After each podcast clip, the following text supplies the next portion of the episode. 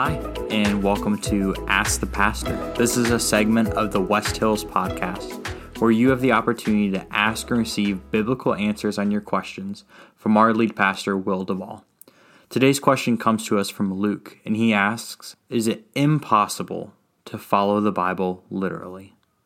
Wow, that's a, a, a great question, and thank you for it, Luke. Um, this question, I think, kind of tugged at my heart in particular this past week, especially after having referenced my sermon from uh, in my sermon this past Sunday, uh, my divinity school um, capstone paper from 10 years ago on biblical literalism, uh, in which I challenged a literal reading of the Bible. Um, and let me just, you know, uh, for maybe give you some context uh, of where I was at 10 years ago, read you just a little excerpt from that paper. Um, I said, Scripture itself repeatedly invalidates the idea of its own inerrancy.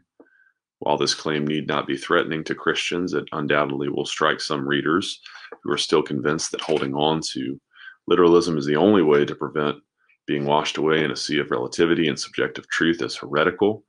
Consequently, I will allow the Bible to speak on its own behalf. And then I go on to list just examples from the Bible, um, many of which we examined this past winter in our um, in our tough text series, sermon series.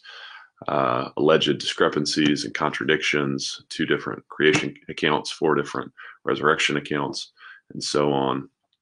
And uh, course, I now look back and I it's hard for me to reread that paper, and I wish I could get in a time machine, go back and punch myself in the face. But if we break down Luke's question here, and uh, specifically, I think this is kind of what it boils down to. It's it sounds to me like Luke recognizes that as Christians, we really do believe that the Bible is inerrant. It's the word of God. Um, it's without error. It's authoritative scripture. It is to be obeyed in all matters of faith and practice to which it speaks. And uh, that is an essential doctrine for Orthodox believers. We unpacked that in our Christian Foundations class just this past Sunday. And yet, what I also hear in Luke's question is that he really feels the weight, I think, of Ingersoll's allegation that if a man would follow today the teachings of the Old Testament, he'd be a criminal. If he followed strictly the teachings of the New Testament, he'd be insane. Is there truth? I think Luke knows enough, because I know Luke well enough to know that he knows the Bible well enough to know that there really are some teachings in the Old Testament that we can no longer follow, um, that we should no longer follow. And there really are some teachings in the New Testament that we should not follow. And so I'll give you just a few examples of this. And if you want, some real life examples of how this plays out. Um, uh, someone who proved how impossible it is to follow every part of the Bible literally today, you can check out AJ Jacobs um, has a an interesting sociological experiment that he did. Um, then, and then wrote a book about it called The Year of Living Biblically, where he went through and attempted for an entire year to do just that and take the, the Bible literally. Um, share some pretty funny stories. But let's just take uh, one example from the Old Testament, the example of capital punishment. I mentioned this in, in a sermon from the Tough Text series as well, but here is just a, a, a not even comprehensive list of all the offenders that God commands in the Old Testament for his people to put to death witches, Exodus 22 17, fortune tellers, Leviticus 20 27, false prophets, homosexual practitioners, adulterers, fornicators, non virgin brides, disobedient children, priest rejectors, Sabbath workers, non uh, Levite tabernacle, tabernacle approachers, polytheists, blasphemers, and non believers. Deuteronomy 13. Now, if you walked into the local fortune tellers uh, shop today. I'm sure the one in St. Louis is closed with the quarantine. But if uh, I if I were to walk down to my gay neighbors that just moved into my neighborhood uh, last month, and if I walked into their house this afternoon, or my neighbors across the street from them uh, who had an affair uh, and and both left their spouses. Um, to be with one another, or just any of the non Christians in my neighborhood for that matter. If I rang their doorbells this afternoon and I attempted to stone them to death, I'd be in trouble, right?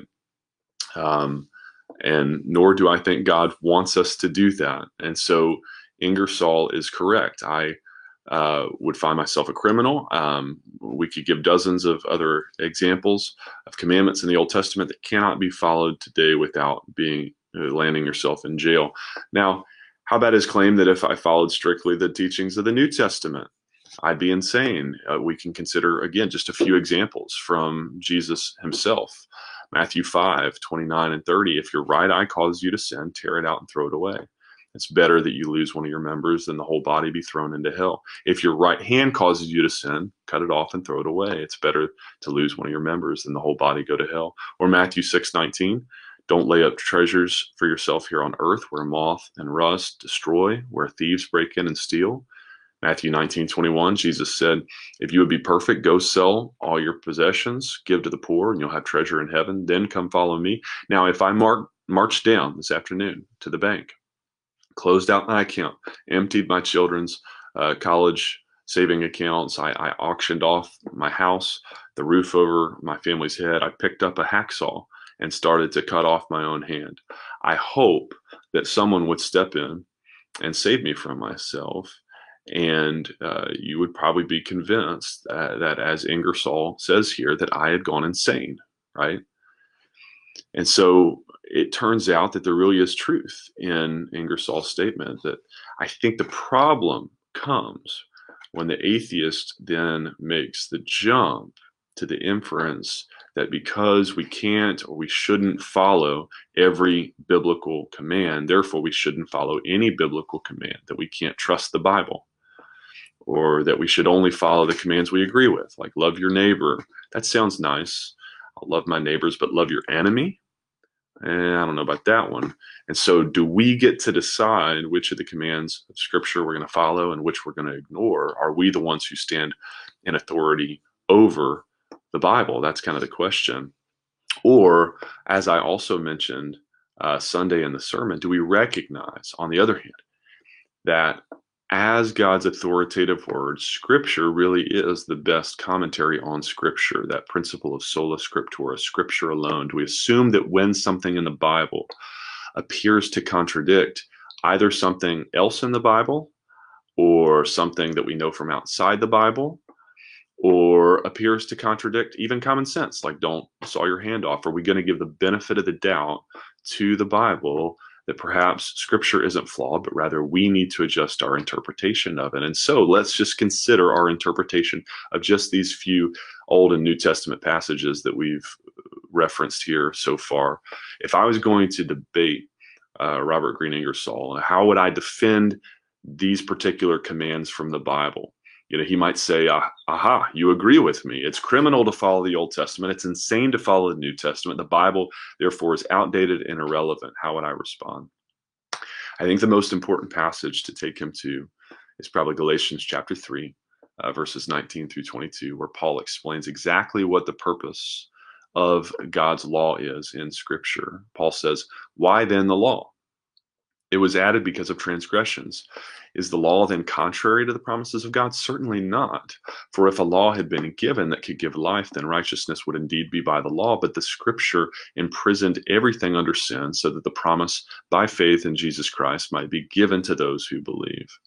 In other words, God's primary purpose in giving us the Old Testament law was to show us our own sinfulness, our inability to keep the law, and thus our need for a savior from the penalty that we rightfully deserve under the law or as paul explains it elsewhere in romans chapter 7 verses 7 through 10 he says what then shall we say? That the law is sin? By no means. Yet if it had not been for the law i would not have known sin for i would not have known what it is to covet if the law had not said you shall not covet but sin, seizing an opportunity through the commandment, produced in me all kinds of covetousness. For apart from the law, sin lies dead. I was once alive apart from the law. But when the commandment came, sin came alive and I died. The very commandment that promised life proved to be death to me. Again, Paul saying the law acts as a mirror that God uses to show us our sin. Paul says the law in and of itself is good. It's perfect. The law of the, the, the Lord is perfect, reviving the soul. Psalm 19. But in regard to those it commands to us, uh, those of us who are supposed to keep it and, and don't and haven't. It is death, Paul says, because it convicts us of our sin and thus our rightful condemnation under the law. And so, if we take this governing principle, this authoritative scripture interpreting scripture principle, this view of the law, of its purpose and its function, and if we apply it to the present debate with Ingersoll, we might acknowledge on the one hand that he's absolutely right. Even Paul himself tells us not to, to bother trying to keep all the Old Testament commands, all 613. They were just given as a temporary guardian until Christ came. That's also in Galatians 3. And to a certain extent, we might even say the same holds true of much of the New Testament commands. What is Jesus's real purpose in telling us to cut our hands off and telling us to pluck our eyes out and telling us to sell all our possessions? In the same way, I think Jesus' purpose is number one, to convict us of our sin, to be a mirror uh, that we don't live up to God's high standards uh, when it regards our, our sexuality and, and, and all these things. And number two, to reveal our need for a savior, someone else who is able to keep God's law in a way that I can't, someone who proved that he loved people more than possessions in a way that I don't, someone who proved that he loves purity more than physical pleasures in a way that I don't there is a real sense in which even the best commandments the, of the Bible, even the big ones, love the Lord your God with all your heart, mind, soul, strength, love your neighbor as yourself.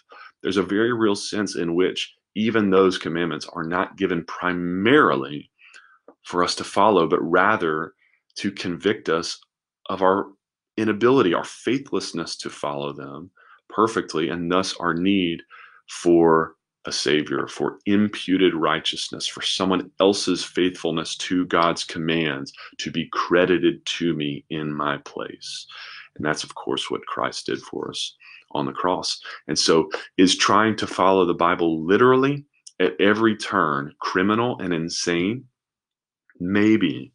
But does does that mean that the Bible is therefore outdated and irrelevantly and, and irrelevant? Absolutely not because the ultimate purpose of those commandments in both the Old Testament and the New Testament is, is ultimately to point us to our need for Christ. So, one final point in closing here. I want to address Luke's sub question quickly. How do you not get depressed at the overwhelming number of people who support atheistic claims like this? Uh, personally, Luke, that is hard for me. I feel you on this. I it can be so difficult to hear unbelievers denigrate the Bible uh, because they don't know how to read it. You know, they don't understand how God is intending for a particular passage like this uh, to be used. And so they mock and disregard it. Um, it's most difficult, of course, for me to stomach the spiritual implications of their rejection, knowing that if if that that person goes to their grave with that same hard-heartedness towards towards God, it will mean suffering for them for eternity and also recognizing that their rejection of God means their temporal suffering in this life. No rebel against God is truly happy in this life, and especially not in the life to come. But I think what keeps me from not getting depressed, Luke, um, is remembering that, but for the grace of God, I'd be in the exact same boat myself today. I mean, it's rereading back over my master's thesis paper, as hard as that is, from 10 short years ago, and realizing how far the Lord has brought me in His mercy, in His kindness, uh, how far He's brought me since then. It's realizing that if He saved a wretched sinner like me, He can do it for Robert Green Ingersoll. He can do it for the hard hearted neighbor across the street from me. He can do it for the lost loved ones in your life as well. And, and lastly, it's realizing that God has not just left me passively to wait and find out, you know, at the gates of heaven whether or not those unbelievers will or won't uh, receive Christ in, in due time. God has actually given me an active role to play. I get to bear witness to the amazing transformation that God has accomplished in my own life, in my own heart, um, and and I get to evangelize and to uh, give lost sinners the, the opportunity um, to know the same hope and joy and peace that I have come to know uh, to know in Jesus. And then I get to pray that God alone, um, who is able to to grow that gospel seed that that I've planted into a tree of faith, that God would do so. And and prayer is not passive either it's active you know and so i found for me personally that the more active i stay in witnessing and preaching and praying um, the harder it is for me to get stuck in that place of sadness because i recognize um, god doesn't just want me to, to stay there passively. There's a there's there's a, a job to be done so let's get about doing it. And so i will be praying for you luke today for all of you listening, watching on Facebook Live, listening later on the podcast to this. I'll be praying today for your personal evangelism, for your witness, for your prayer life, for the sake of, of others in your life who don't know the Lord. I will pray that with you uh, this afternoon. Well, that's it for this week's episode of Ask the Pastor.